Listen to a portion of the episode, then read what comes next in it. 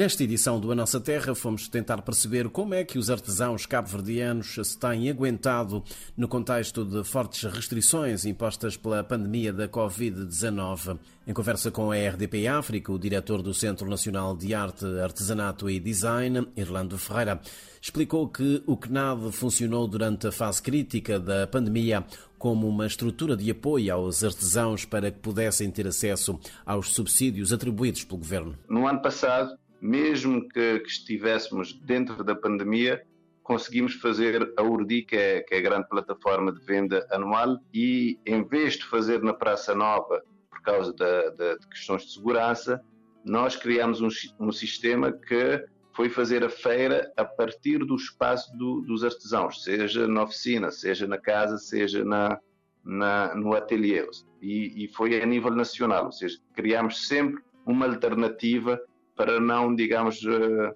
deixar ser, ser vencido por, eh, por, por esses condicionamentos que, que a pandemia traz. E isso também cria, mesmo que o período seja de, de, um, de, de um, esforço maior e de, e de algum problema financeiro para os artesãos, eles também reconhecem esse esforço contínuo que, que, que a instituição responsável pelo setor vai fazendo porque não é possível fazer tudo, mas uh, temos de arranjar soluções para ir contornando essas problemáticas. Os efeitos da pandemia da Covid-19 têm sido transversais e o artesanato não foi poupado. Felizmente, o processo de formalização do setor está quase concluído, o que permitiu identificar com a rapidez necessária os artesãos que se encontravam mais expostos à situação de vulnerabilidade. O diretor do Centro Nacional de Arte, Artesanato e Design de Cabo Verde explica que foram quase dois anos a criar as condições legais e institucionais no sentido de organizar e profissionalizar o setor, a começar pela aprovação do Decreto-Lei em 2015 que cria o Estatuto do Artesão. Com este Decreto-Lei eh, tivemos eh, as condições, eh, o Ministério da Cultura das Indústrias Criativas, através do CNAT, teve as condições para se poder avançar com, a regulamentação do setor, que se traduz em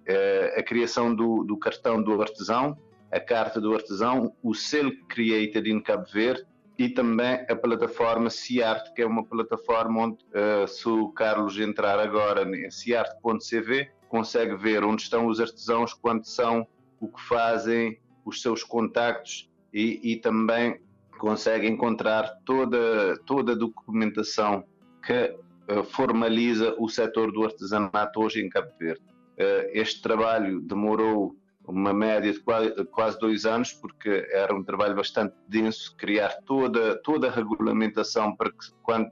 quando se disser o artesão uh, António é da, da, categoria X e faz, faz uh, a técnica Y, é para também estar traduzido num, num regulamento que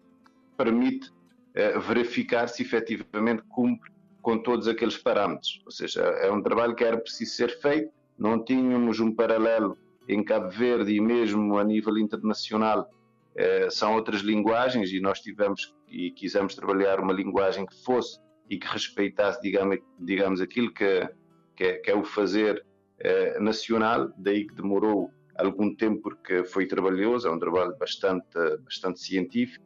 e que depois já finalmente conseguimos chegar a bom porto, a plataforma CIART está a funcionar, os, os, artesãos já estão a ser profissionalizados, eh, muitos deles já têm o, o, cartão, o selo e a carta do artesão, que é um trabalho também que é feito juntamente com o Ministério da Segurança Social e o Ministério das Finanças, para que eh, esse trabalho tenha conexão em todas essas instituições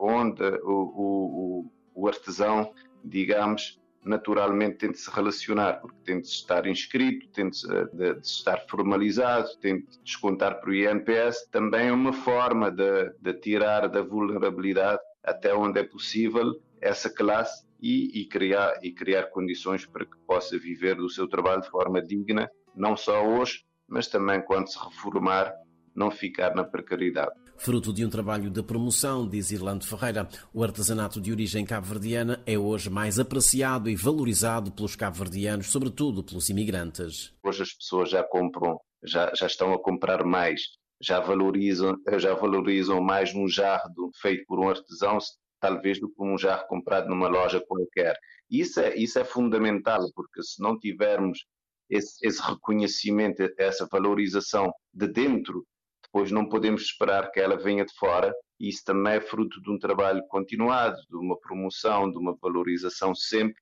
desse, desse, desse fazer que é fundamental para, para a nossa cultura, para a nossa identidade e que traduz muitas vezes os simbolismos das, das, das regiões, da, das ilhas, das localidades. E, e, é um trabalho que tem de ser sempre continuado, porque quando che, chego na casa de uma pessoa e eu encontro, por exemplo, um, uma peça do artesanato, pá, é, sentido, é sentido de felicidade porque nota-se que as pessoas estão a valorizar isso, isso tem um efeito em cadeia que acreditamos cada vez vai mais enraizando. Por estes dias, o Centro Nacional de Arte, Artesanato e Design está a capacitar cerca de 40 artesãos oriundos de todas as ilhas no domínio da literacia digital para que possam promover vendas online através do e-commerce.